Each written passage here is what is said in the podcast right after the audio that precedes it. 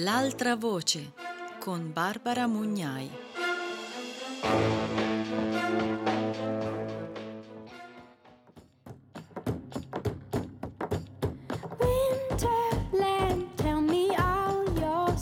Benvenute e benvenuti a Radio Morpheus. Io sono Barbara Mugnai e questa è L'altra voce, un viaggio fra testi antispecisti per ascoltare la voce di chi solitamente non viene ascoltato mai.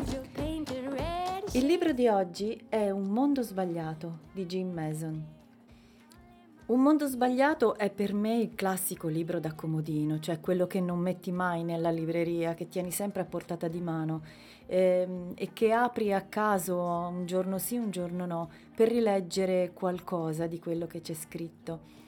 Se qualcuno mi chiedesse, qualcuno fuori dalla questione animale, dalla questione antispecista, mi chiedesse dimmi un libro, un solo libro che io possa leggere per avvicinarmi all'argomento, io credo che suggerirei proprio questo libro, Un mondo sbagliato di Jim Mason, perché ci sono tantissimi libri per, per, quanto riguarda il percorso antispecista che sono delle pietre miliari, che sono meravigliose, che sono imprescindibili ma dovendone scegliere uno solo per una persona che è ancora completamente uh, al di fuori dell'argomento, io sceglierei questo, perché lo sguardo d'insieme è veramente completo, il linguaggio è semplice, il modo di scrivere è avvincente e um, analizza in modo esauriente le mille sfaccettature che a partire da, dalla creazione del mondo in pratica ci hanno portato al punto in cui siamo, al disastro in cui siamo.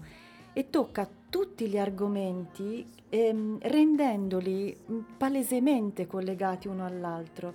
Si parla di ideologia del dominio, del, degli altri animali, del, dell'agricoltura che è da tutti noi vista come la parte buona del, del, della storia dell'umanità. E, e non ci rendiamo conto che è stata l'inizio della fine ehm, eh, la misoteria, la svalutazione degli animali, la misoginia, il, la posizione delle donne, il patriarcato, il razzismo, il colonialismo, ehm, i rituali moderni dell'ideologia del dominio. Insomma, è un libro veramente avvincente quanto e più di un romanzo.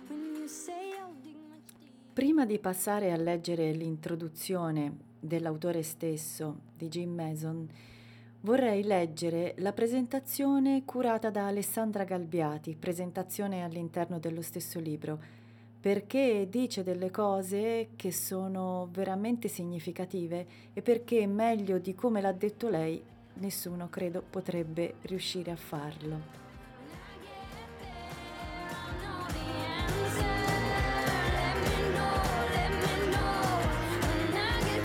L'epoca che abitiamo, l'epoca del dominio e del vuoto, annovera tra le sue varie caratteristiche negative quella della specializzazione delle professioni, delle arti, dei mestieri e delle competenze. La dimostrazione più lampante che la specializzazione è ormai la coinè del presente è fornita proprio dal fatto che essa affligge anche quelle forze che trovano la loro ragion d'essere in una critica più o meno radicale dell'esistente. Chi si interessa di preservare l'ambiente, di evitare la costruzione delle TAV, dei MOSE, dei ponti sugli stretti e via di seguito, non sempre si preoccupa di capire se ambiente e flussi migratori abbiano una qualche connessione. Chi si occupa di far chiudere i centri di permanenza temporanea può non domandarsi se esista un legame tra migrazione e guerre, chi chiede il ritiro delle nostre truppe dall'Afghanistan o da altri teatri di guerra spesso non si interroga sul perché lo stesso paternalismo si nasconda dietro l'invio dei militari e la condizione delle donne in quelle regioni. Chi si occupa dei diritti delle donne o di qualunque altra battaglia emancipatoria e intraumana ritiene di solito marginale, distraente e borghese l'interesse di altri per la condizione animale. Non è infrequente che chi si occupa di diritti animali si definisca trasversale, intendendo con ciò che non vuole connotarsi politicamente, o meglio, in una sorta di specismo di ritorno, che vorrebbe autoescludersi da problematiche sociali intraumane. E la lista potrebbe continuare per pagine, in tutti i possibili incroci e incontri non riusciti tra i vari, e tanti e lodevoli, tentativi, movimenti ed esperienze che cercano di opporsi al potere del presente tentando di rendere possibile un mondo migliore. Sembra che l'impasse della specializzazione, il suo ruolo inibente sui movimenti della trasformazione, sia giocata proprio nei termini di questi ultimi di essere incapaci di immaginarsi come dovrebbe apparire il mondo liberato nelle sue mille sfaccettature, concentrandosi invece su un solo aspetto dell'intera questione, sui sintomi piuttosto che sulla causa della malattia. L'importanza del libro che vi accingete a leggere è proprio questa Esso ci aiuta a capire una cosa importante, fondamentale, e cioè che per iniziare a pensare una soluzione ai problemi che ci affliggono, per quanto inutile potrebbe poi rivelarsi, occorre prima formulare una diagnosi corretta. Ogni medico lo sa. Fare la diagnosi giusta significa comunque poter sperare in qualcosa di buono per il paziente. E Mason, a differenza di economisti, scienziati, ambientalisti, politici, industriali e sindacalisti, non analizza la storia dell'uomo nel breve periodo della nostra epoca industriale o post-industriale, ma va alla ricerca dei primi sintomi della malattia proprio quando hanno iniziato a manifestarsi, migliaia di anni fa e soprattutto Mason non parla di questo o quel problema come se fosse unico e isolato, proponendo delle soluzioni parziali che non possono che necessariamente annegare risucchiate nel vortice di questo presente onnivoro. Mason parla di problemi, sessismo, razzismo, specismo, colonialismo, distruzione dell'ambiente, religioni, sfrenata crescita demografica, progresso incontrollato, consumismo, sfruttamento dell'uomo sull'uomo, visioni del mondo meramente strumentali, eccetera, eccetera, sempre al plurale. Anche se poi ne identifica una prima radice, per dirla alla Simone Weil, nella sciagurata mossa con la quale ci siamo innalzati sopra gli animali, tagliandoci così fuori dalla natura, alienandoci e alienando. L'analisi di Mason segue i tempi dilatati e non televisivi dell'evoluzione e dell'antropologia, segue il percorso delle grandi civiltà che, già ammalate di antropocentrismo maschilista e violento, si sono via via autointossicate sempre più fino ad agonizzare strozzate dalle loro stesse mani. La guerra, la violenza sulle donne, la violenza contro gli animali, la schiavitù intraumana e lo sterminio del pianeta sono le questioni che Mason analizza per farci capire come mai siamo ora quel che siamo e come l'una richiami l'altra e l'amplifichi in una sorta di mostruoso effetto Doppler.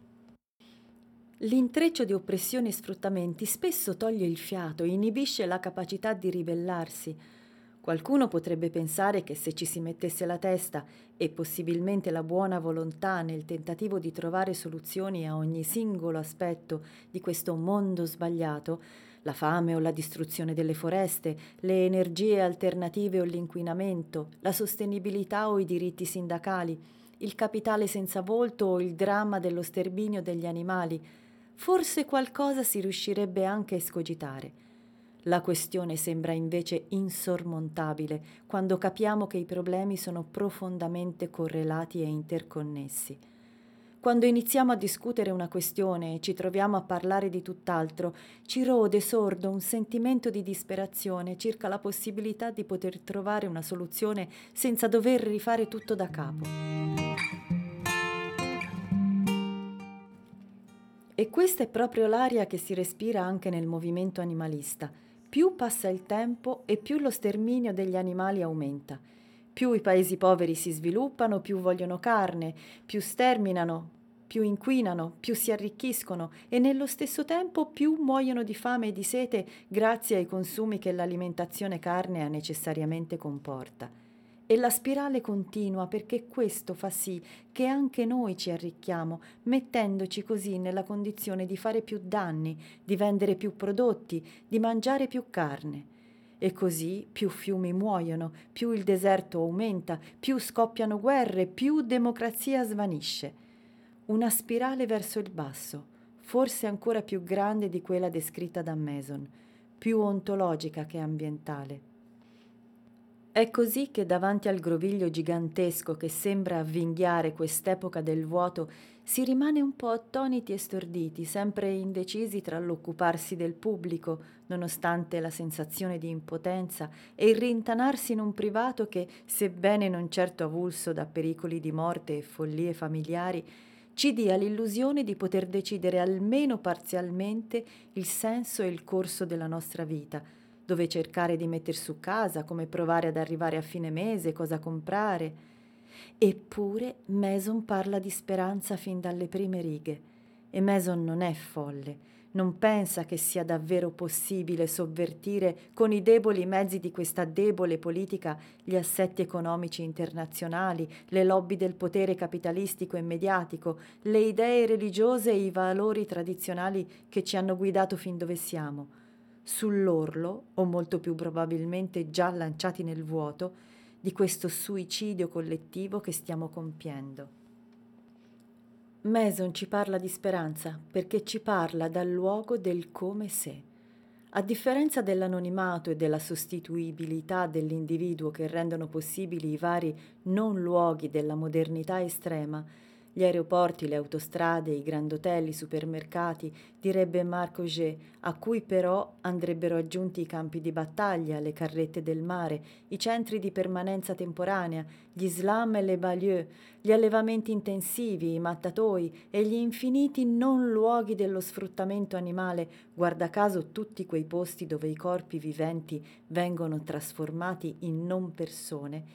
Il come se è infatti un luogo, perché richiede l'impegno individuale, la responsabilità personale, nome e cognome di chi si assume il dovere di lottare fino all'ultimo minuto, di chi, anche se sa che le possibilità di salvezza sono scarse, non può rimanere a guardare il vuoto sottostante che si allarga nella parabola della caduta, di chi non ce la fa proprio a tornarsene a casa tranquillo a preparare la cena.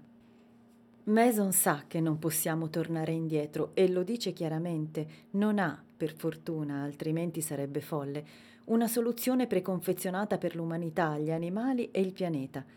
Non sa quanto tempo abbiamo ancora per poter cambiare o se siamo già belli finiti, spacciati distrutti per sempre. Ma sa, e ce lo dice, che avremmo potuto essere altro. Non siamo stati condannati se non da noi stessi a diventare quel che siamo. La nostra sete di dominio non è nel nostro codice genetico. Siamo quel che siamo perché non abbiamo voluto assecondare il legame antico e fortissimo con la natura e gli animali. Ci siamo venduti alla violenza per un campo coltivato e per una mandria in più. L'aver potuto essere altro, però, se da un lato ci fa capire la meschinità della storia, dall'altro apre la possibilità del come se. Posso agire come se le cose potessero cambiare, proprio perché le cose non sono sempre state così. Forse tutto questo potrà non servire, ma il possibile girare a vuoto di chi tenta faticosamente di immaginarsi un altro mondo, non l'altro mondo, quello delle false dei di salvezza, luoghi immaginari in cui convogliare le speranze che non possiamo più spendere qui e oggi, quello delle speranze fuori corso è sempre meglio che rimanere fermi nel vuoto pneumatico dell'epoca presente. Tanti anni fa Lev Tolstoi parlava del rispetto che dovremmo provare per gli animali e il vegetarismo che necessariamente ne consegue come del primo gradino per accedere a una vita morale, per passare dalla vita com'è alla vita come dovrebbe essere. Mason in questo libro ci dice che il male di cui siamo affetti è proprio dovuto al fatto di esserci messi sul primo gradino della scala degli esseri, relegando gli animali sull'ultimo. È in questo abissale scambio del senso e del ruolo del primo gradino che ci giochiamo le scarse e residue possibilità di salvezza terrena. Un paio di mesi fa le lancette del Doomsday Clock, l'orologio della prestigiosa rivista americana Bulletin of Atomic Scientists, sono tornate a indicare che mancano solo 5 minuti alla mezzanotte nucleare, dopo che nel 1991, alla fine della guerra fredda, segnavano un intervallo tre volte più lungo. E questo è accaduto per il proliferare degli armamenti atomici, degli stati nucleari e della scarsa sicurezza dei siti dove questi armamenti si trovano. Ci troviamo di nuovo nei pressi di un precipizio.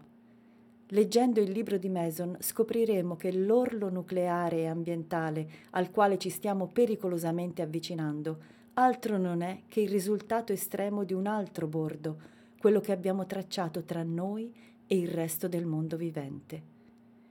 Questo libro ci può aiutare a capire da cosa siamo affetti e forse a far arretrare un po' le lancette del Doomsday Clock e quindi a farci arretrare dall'orlo del baratro.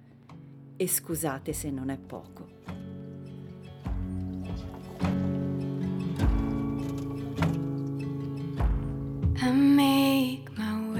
Grazie ad Alessandra Galbiati e passiamo ora alle parole dell'autore.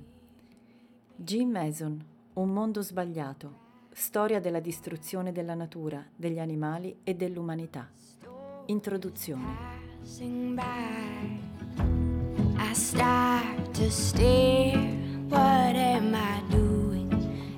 Questo libro è scritto con spirito di speranza e di gioia.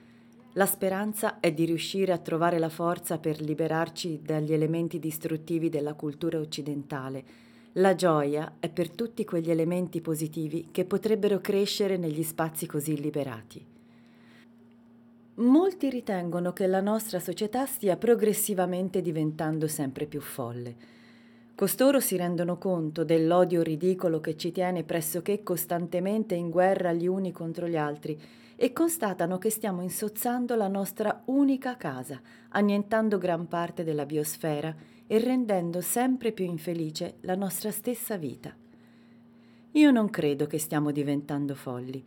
Penso invece che non abbiamo ancora imparato a considerare in maniera sufficientemente approfondita le cause dei problemi sociali e ambientali. Penso, insieme a un numero sempre più crescente di persone, che questi problemi abbiano avuto origine diversi millenni fa, quando i nostri antenati divennero agricoltori e allevatori, distruggendo così i vincoli originari con il resto del mondo animale e ponendo gli esseri umani al di sopra di tutte le altre forme di vita. Abbiamo perso il senso di fratellanza che dovrebbe legarci agli altri abitanti di questo pianeta e la capacità di sentircene parte. La nostra tradizione è una tradizione di arroganza nei confronti del mondo vivente, considerato inferiore da usare e da sottomettere. In breve, siamo alienati dalla natura. Il prezzo che paghiamo per mantenere la supremazia è una profonda frattura tra noi e il resto del mondo vivente. In molti hanno compreso il rischio che tale frattura comporta e vorrebbero porvi rimedio.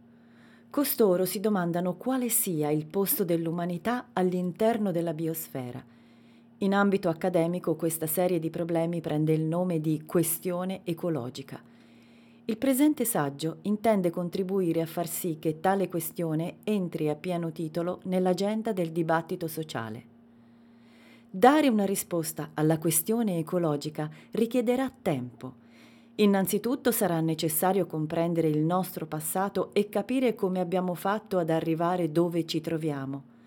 Sarà poi importante renderci conto che le visioni del mondo non sono monolitiche e immodificabili, ma piuttosto il risultato di un insieme di credenze, cultura e abitudini, da sempre sottoposte a incessanti modifiche. Quindi nulla ci lega in eterno a questo presente, nulla ci obbliga a permanere nel credo della supremazia umana su un mondo sempre più ferito e dolente. Dobbiamo inoltre capire che l'estinzione di intere specie e la distruzione delle foreste pluviali sono solo una parte della posta in gioco. La guerra alla natura si traduce in una guerra contro noi stessi e la convivenza tra umani. Pur essendo parte della natura, spesso non accettiamo tale realtà. Vogliamo sovrastarla, metterci alla destra del padre, e in effetti molti credono veramente di essere più simili a Dio che al resto del mondo vivente. Dall'alto di questa credenza, costoro guardano in basso verso tutti gli altri esseri che considerano, con lo stesso astio e disprezzo che riservano alla natura in generale, come esseri semplicemente naturali, inferiori e bestiali. Costoro trattano tutti gli altri esseri esattamente come trattano la natura, e cioè come qualcosa da controllare e da sottomettere. Così non ci rende felici scoprire la natura anche in noi stessi, nel nostro corpo, nel suo benessere, nella sessualità e negli altri aspetti fisiologici del vivere. Poiché la nostra tradizione culturale è ostile alla natura animale in genere, non stupisce scoprire che alberghiamo un'analoga ostilità verso la nostra stessa natura animale e che la trattiamo come trattiamo il resto della natura, controllandola e sottomettendola. Questo libro vorrebbe contribuire a sanare tale frattura con il mondo animale. Attualmente solo pochi intellettuali sembrano aver capito quanto gli altri animali siano essenziali per gli umani e come essi siano gli esseri più vitali della natura, l'anima e la commozione della natura. Gli animali sono rappresentazioni e simboli del mondo naturale e delle sue forze. Da sempre hanno alimentato la mente e la cultura umane, offrendoci gli strumenti per comprendere il mondo. Un tempo, quando erano considerati come nostri parenti prossimi, gli animali ci fornivano un vincolo profondo con il resto del mondo vivente e un senso di appartenenza al tutto. Attualmente invece la componente animale della questione ecologica viene totalmente ignorata, se non addirittura ridicolizzata e banalizzata. Chi invece la considera un problema importante viene apertamente osteggiato. La questione animale è considerata marginale, una sorta di futile distrazione che toglie risorse all'impegno che i maggiori esponenti dell'ambientalismo vorrebbero fosse speso a favore della questione ecologica. Al contrario, chi scrive è assolutamente convinto che la questione animale è parte centrale e fondamentale della questione ecologica. Non saremo mai in sintonia con la natura fin tanto che non lo saremo con gli altri animali e con l'animalità, dal momento che per la nostra mente e per la nostra civiltà gli animali sono la componente più importante della natura.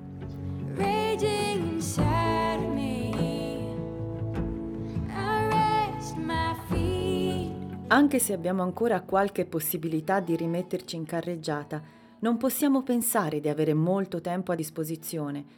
Se a breve non verremo a patti con la natura, il disastro non potrà che aumentare esponenzialmente e per i nostri figli sarà sempre più difficile trovare dei rimedi. Anche ammettendo che non saremo in grado di annientare tutta la vita sulla Terra, stiamo comunque tenacemente distruggendo la qualità anche se forse non siamo ancora sull'orlo dell'abisso, stiamo sicuramente scivolando in un mare di fango, in un'esistenza sempre più confusa e infelice. C'è ancora speranza, ma dobbiamo trovare il coraggio di guardare più a fondo nelle nostre credenze, abitudini e tradizioni culturali e di metterle in discussione nel momento stesso in cui affronteremo questa sfida con onestà intellettuale, diventeranno evidenti anche le sue soluzioni. Nonostante anni di letture e riflessioni, l'ipotesi che i problemi sociali e ambientali avessero una radice comune ha assunto ai miei occhi una forma definitiva solo tre o quattro anni fa. Stavo attraversando in auto l'Oklahoma settentrionale in una giornata d'ottobre sotto un cielo incombente di nuvole basse e scure. L'autostrada correva verso ovest, seguendo le ondulazioni della prateria sconfinata. L'asfalto scolorito si insinuava nella terra, srotolandosi come un nastro su un tessuto trapuntato. Di colpo ho visto come questo ricamo di campi, recinti e città fosse strettamente intrecciato con la storia, nobile per alcuni, infame per altri. Ho intuito che l'Oklahoma era il luogo dove si poteva vedere concentrata quasi tutta la storia americana, o forse quella dell'intero Occidente. Ho iniziato così a interessarmi della storia dell'Oklahoma e come altri prima di me ho rivisto come in un film accelerato l'invasione di quella terra da parte dei bianchi, quindi la sua colonizzazione e da ultimo la sua totale sottomissione insieme a quella dei nativi americani. Eccezionalmente simbolica è stata la prima corsa alla terra dell'Oklahoma. A mezzogiorno del 22 aprile 1889 50.000 coloni, al ritmo delle trombe della cavalleria, si gettarono a capofitto su quel territorio per accaparrarsene degli appezzamenti. Parlando di questa vicenda, Angie Debo, la più autorevole storica dell'Oklahoma, scrive che la corsa alla terra condensò in un solo istante l'intera storia della frontiera americana. La corsa alla terra fu un'occupazione avallata dal Congresso di terre che erano state promesse ai nativi americani, trasferiti lì da tutta la nazione, fino a quando il sole continuerà a sorgere e tramontare, fino a quando l'erba continuerà a crescere e i fiumi a scorrere. Poiché di fatto l'intero Occidente fu compartecipe in un modo o nell'altro di questa terribile tragedia, si pensò bene di nasconderne la nefandezza ribattezzandola la corsa equestre di Harrison, dal nome del presidente Benjamin Harrison che l'aveva approvata. Nel libro Oklahoma a Bicentennial History, gli storici Wayne e Annie Hodges Morgan descrivono così lo stato di tensione che si avvertiva tra le file dei pionieri quel giorno di aprile del 1889. Verso mezzogiorno la moltitudine in attesa si fece silenziosa, pronta a sferrare l'attacco. I cavalieri già in sella si piegarono in avanti a controllare gli straccali per l'ennesima volta. I proprietari di carrozze ne ripassarono gli assali, già impregnati di grasso, con un altro po' di lubrificante, implorando Dio che potessero superare indenni l'accidentata prateria. I macchinisti strinsero le leve delle motrici scalpitanti e tutti i passeggeri dei treni si aggrapparono a un qualche sostegno. A mezzogiorno in punto sventolò la bandiera d'inizio, risuonò il corno di caccia e i fucili della cavalleria ripeterono il segnale tra grida di gioia e di liberazione. Di colpo i treni balzarono davanti alle fila disordinate dei cavalieri e gli esagitati cercatori di concessioni terriere si riversarono fuori dalle porte e dai finestrini dei vagoni. Quelli che non si ferirono gravemente si lanciarono a destra e a sinistra dei binari. Quando questi ultimi vennero raggiunti dalla folla che si precipitava verso sud, la bolgia divenne infernale. I treni fermarono la loro corsa a Guthrie, dove altre centinaia di persone eccitate si riversarono fuori a frotte in un caos inaudito per impossessarsi chi di aree da edificare, chi di terreni da coltivare ai bordi della futura città. Con estrema rapidità i nuovi coloni devastarono quella terra bucolica in nome del trionfo del progresso e della civiltà. Al crepuscolo di quello stesso giorno, L'erba e i fiori selvatici di quel territorio erano già completamente scomparsi, calpestati dai coloni e dai loro animali, dalle ruote delle carrozze stracariche e annientati dalle fondamenta di futuri edifici. Fu questo il preludio anticipatore di quello che stava per accadere.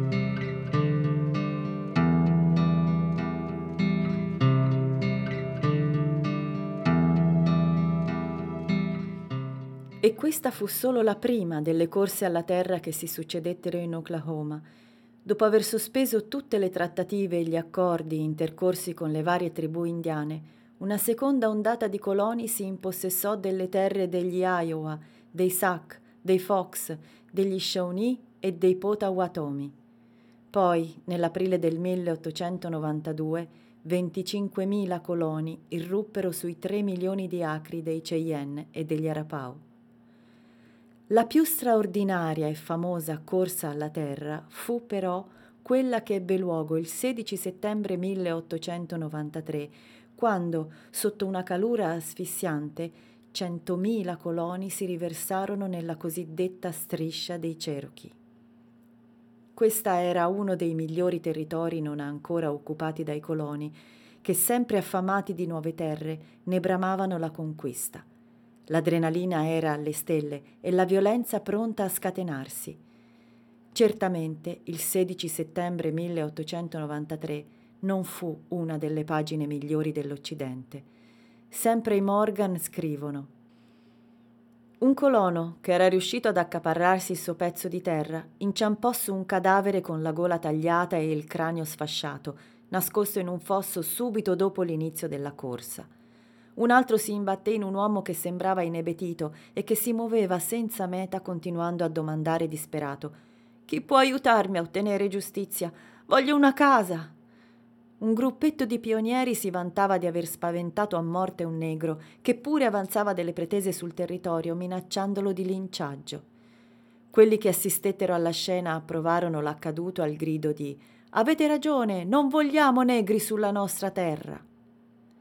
Senza considerare violenze, odio e barbarie, un numero del Time del 1945 sostenne che a Enid, nell'Oklahoma, la gloria di aver partecipato alla corsa per occupare la striscia dei Cherokee fu considerata molto più importante che non l'attraversamento dell'Atlantico a bordo del Mayflower.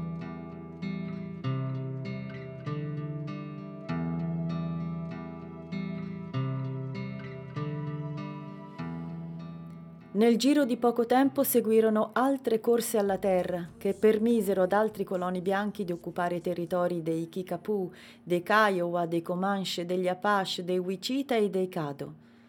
Alle tribù dei nativi americani rimasero poche riserve lungo il confine orientale della regione, riserve di proprietà comune delle cosiddette cinque tribù civilizzate e un po' di terra nell'estremo nord-est.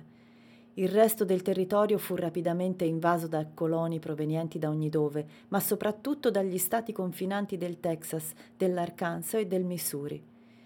I flussi migratori coloniali interni coincisero con quelli che dall'Europa portavano all'America. Molti dei nuovi arrivati, infatti, sentirono subito parlare della terra e delle opportunità offerte dall'Oklahoma. Nei due decenni successivi alla corsa equestre di Harrison, 2.000 emigranti europei ogni anno si inoltrarono nel territorio indiano per accaparrarsene una parte. Nell'arco di una sola generazione tutte le terre degli indiani furono acquistate, barattate o rubate dai bianchi euroamericani. Sabato 16 novembre 1907 l'Oklahoma divenne il 46esimo Stato dell'Unione. Il suo nome, che deriva dalla lingua dei Choctaw, significa gente Okla, rossa, Huma. Joseph Campbell ebbe a scrivere che con la nascita dello Stato dell'Oklahoma il progetto iniziale di un continente diviso tra nativi e coloni europei si trasformò di colpo, come in un gioco di prestigio, nel crudele inganno che di fatto era sempre stato. Io sono cresciuto molto vicino all'Oklahoma, nell'angolo sud-occidentale del Missouri dalle visite ad amici e parenti e dalle letture fatte ho appreso che anche da un punto di vista ecologico l'Oklahoma rappresenta, o meglio rappresentava, un intero microcosmo americano. La sua parte orientale ospitava verdi colline e boschi lussureggianti ricchi di sorgenti e corsi d'acqua. Al centro correva la grande prateria americana, quell'oceano d'erba che si estendeva dal Canada al Golfo del Messico. Verso il confine occidentale dell'Oklahoma L'erba della prateria si faceva più bassa e più rada, fino a sfumare nelle aride steppe e nei deserti dell'ovest. Con l'arrivo dei coloni, così come accadde altrove, la prateria selvaggia fu spezzata dall'introduzione delle monoculture di grano, cotone e mais. Dal punto di vista della biodiversità, la prateria americana non era dissimile dalle foreste pluviali, nel suolo prosperava un intero mondo, brulicava formicolante la vita, come scrisse John Madson in Where the Sky Began. Un grammo di terra argillosa proveniente dalla parte superficiale di una prateria fertile contiene circa 2 milioni di protozoi, animali unicellulari, con il loro cibo, e cioè circa 58 milioni di batteri, piante unicellulari, il che rende il suolo della prateria una sede di processi dinamici, una massa di forze vitali in ebollizione, una fabbrica microbiologica che produce quello scuro scarto organico che prende il nome di humus. Su di esso fiorivano qualcosa come 150 specie di erbe, a cominciare dal barbone, che cresceva in altezza fino a due metri e mezzo e oltre, Subito dopo, in ordine di dominanza biologica, veniva il Little Blue Stem, poi l'Indian Grass, lo Slow Grass, il panico, la gramigna americana e la Sidots grama. Altre specie, la segale selvatica canadese, il paleo steppico, la porcupine grass, la wheat grasses, varie tipi di gramigne del genere delle poacee, il lino delle fate carnoso e le needle grasses occupavano nicchie minori nel grande oceano d'erba. La prateria ospitava anche 150 specie di piante da fiore prive di fusto ligneo, tra cui il silfio, la calcatreppola, la blazing star, l'erba di San Giovanni, la blue white grass, il fiordaliso giallo, la bottle gentian, il black samson, il trifoglio bianco della prateria, il trifoglio purpureo della prateria e varie altre leguminose selvatiche. E i fiori, i wild indigo, le violette, le margherite selvatiche, le rose e i gigli. Grazie a questa varietà di specie, i colori della prateria devono essere stati spettacolari. Come scrive John Madson, dal primo verdeggiare di primavera fino alla piena maturazione dell'autunno, la prateria brillava dei colori vivaci dei fiori, un enorme arcobaleno che prima adornava gli splendenti fianchi dell'incipiente primavera per adagiarsi mesi dopo sul capo reclinato di enormi fiori più alti di un uomo. Ma la vita che la prateria ospitava non finiva qui.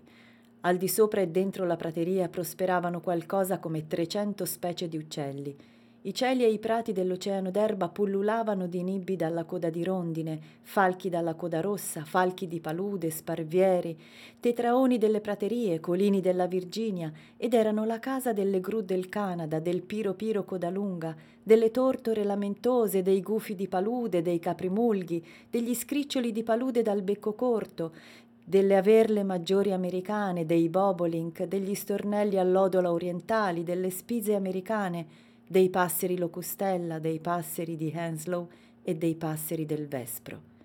E poi c'erano i mammiferi, per un totale di circa 90 specie. Le specie più grandi sono anche quelle più note, bufali, meglio noti come bisonti, lupi e coyote. Ai confini della prateria, dove questa sfumava nei terreni boschivi, vagavano alci, orsi bruni, puma, linci, cervi mulo, cervi dalla coda bianca e antilocapre e più in basso l'erba e le zolle della prateria costituivano la dimora di dozzine di specie di piccoli animali, tartarughe, scoiattoli di terra, volpi, donnole, toporagni, tassi, moffette, serpenti e un'infinità di topi, arvicole e ratti. Scrive ancora Madson.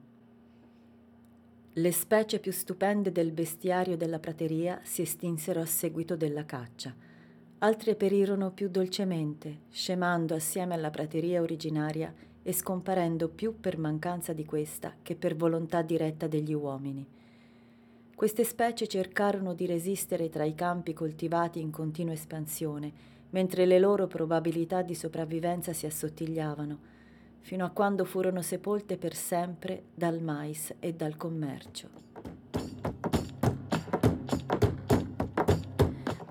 La svolta tecnologica che trasformò la grande prateria nelle odierne aree di coltivazione di mais e grano si impose negli anni 30 del XIX secolo con l'introduzione dell'aratro in acciaio ideato da John Lane Sr. di Lockport, nell'Illinois, e perfezionato, prodotto in serie e venduto porta a porta da John Deere, un fabbro ferraio di Grandi Tour, pure nell'Illinois. Sempre più perfezionati, gli aratri semplificarono notevolmente il lavoro di dissodamento della prateria.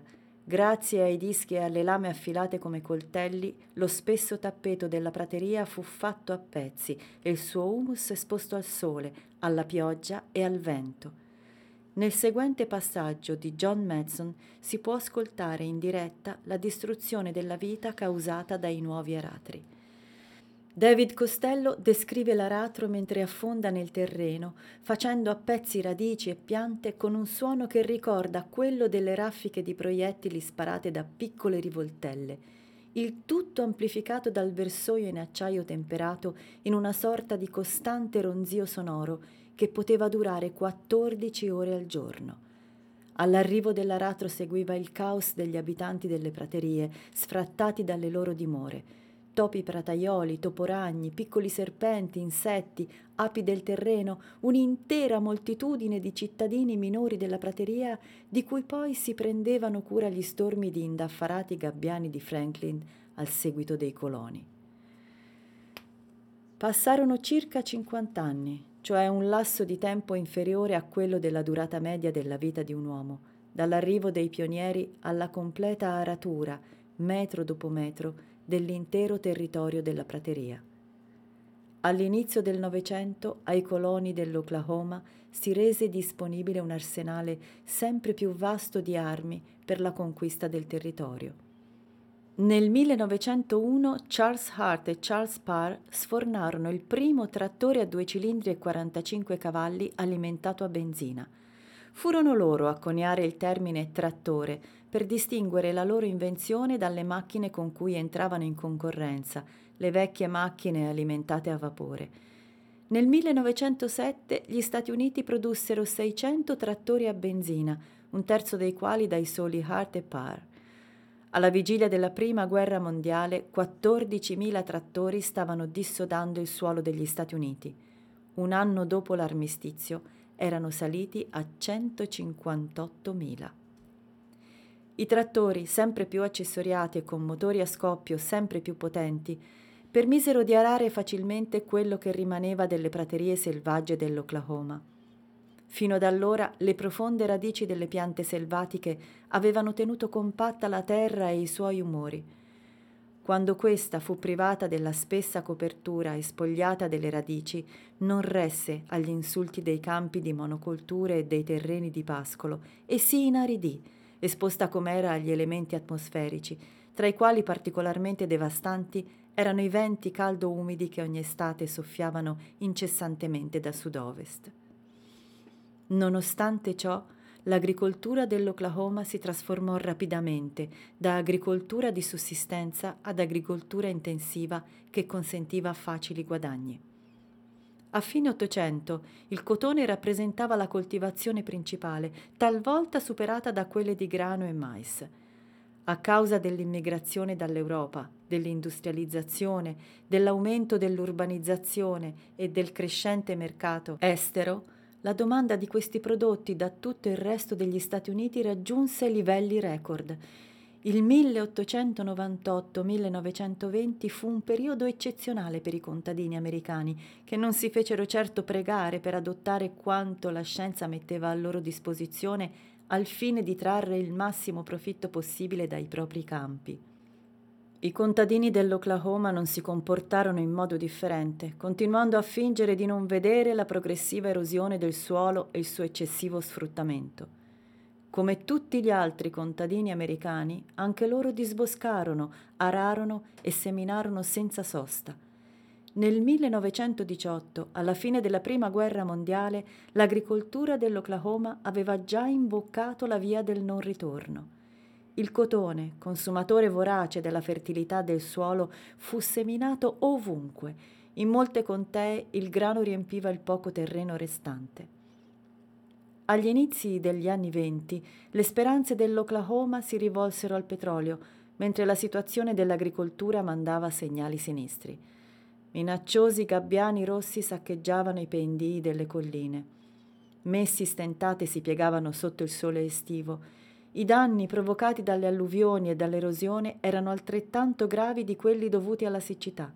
Nonostante ciò, i contadini che avevano arato le poche terre restanti continuarono a iperprodurre durante il periodo di guerra al fine di massimizzare i profitti. Tale iperproduzione era necessaria per la sopravvivenza, dal momento che i prezzi al mercato erano crollati. In profonda crisi economica i contadini non potevano certo concedersi il lusso di pensare ai disastri che le alterazioni climatiche avrebbero ineluttabilmente portato con sé. I periodi di siccità, pensavano ingenuamente, se ne sarebbero andati come erano venuti, come del resto era sempre successo. Nel numero autunnale del 1930 l'Oklahoma Farmer Stockman rassicurava i suoi lettori che la siccità e gli stenti sono eventi passeggeri. Ma la siccità continuò e nel 1932 e 1933 i semi di grano non riuscirono a germogliare. Nel 1934 non cadde una sola goccia di pioggia da febbraio a luglio, cioè per tutta la fase principale della stagione agricola. Nel frattempo, sotto la calura estiva, i venti di sud-ovest continuavano a spazzare la terra denudata, portandosi via quel poco di umidità che ancora vi era trattenuta. Così, dopo essere stato ucciso dall'aratro, l'humus si trasformò in polvere e se ne volò via.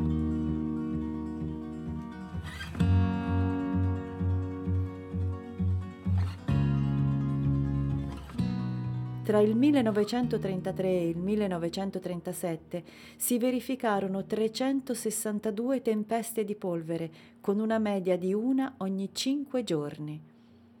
Gli eventi iniziarono così a colpire anche i coloni, che erano ora alla mercé della natura. Immense nubi di terra polverosa oscuravano i cieli per centinaia di chilometri verso nord, lasciando traccia del loro passaggio fino in Alaska e in altre parti del pianeta. Anche se le tempeste di polvere coinvolsero gli stati del Kansas, del Colorado, del New Mexico e del Texas, è l'Oklahoma che si è aggiudicato la definizione di Dust Bowl, anfiteatro della polvere.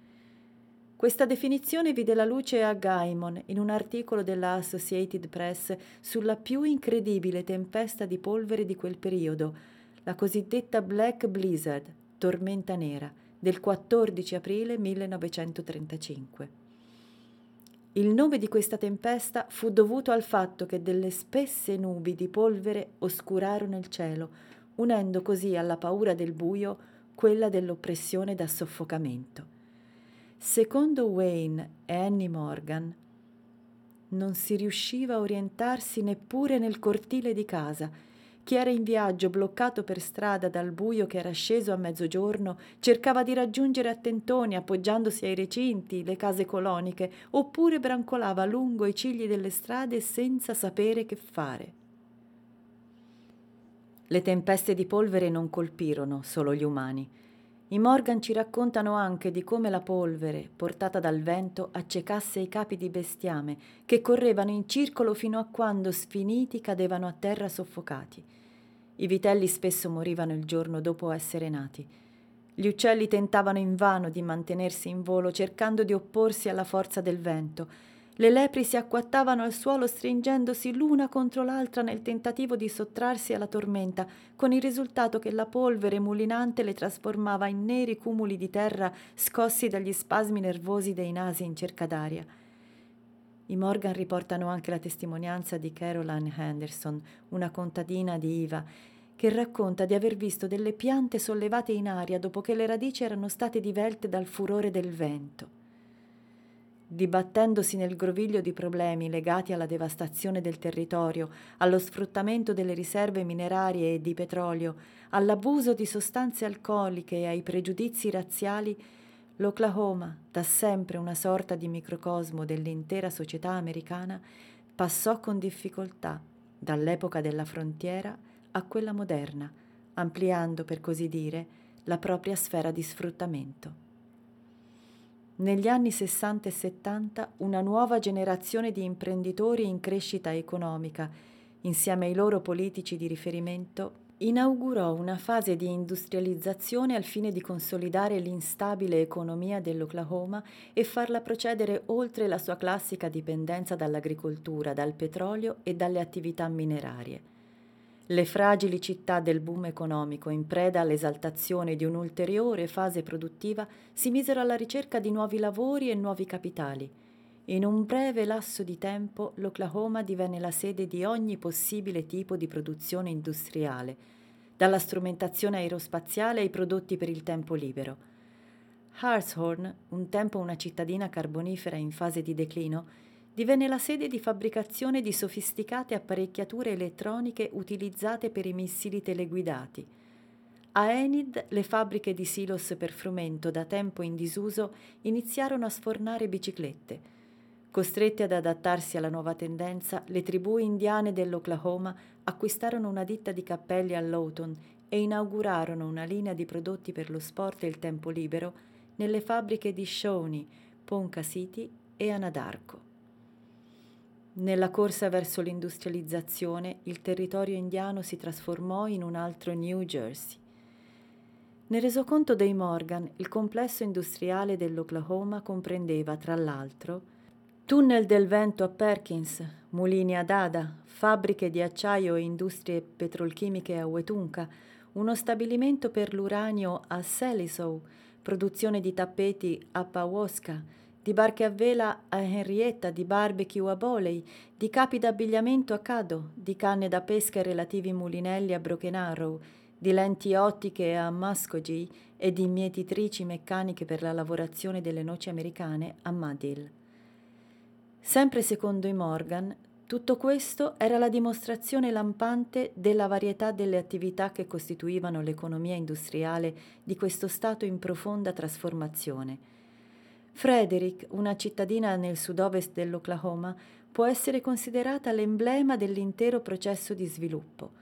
Con una popolazione inferiore ai 10.000 abitanti e un territorio di poco superiore ai 6 km quadrati, Frederick era infatti sede di industrie per la produzione di elicotteri, materiali di costruzione in granito, ottone, oggetti in pelle, nonché di terreni da ingrasso per il bestiame.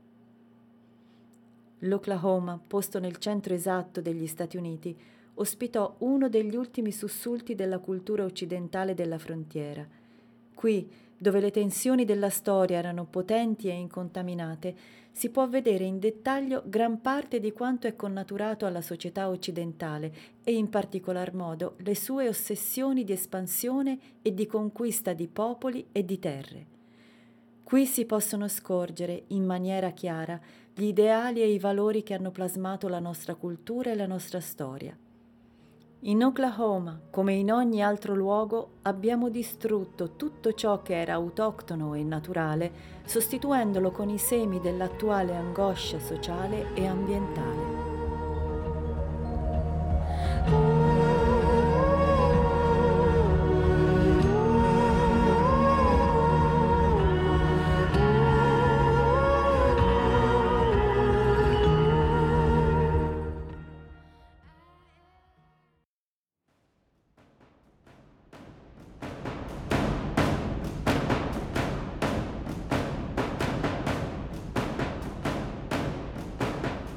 Nostro incontro si conclude qui.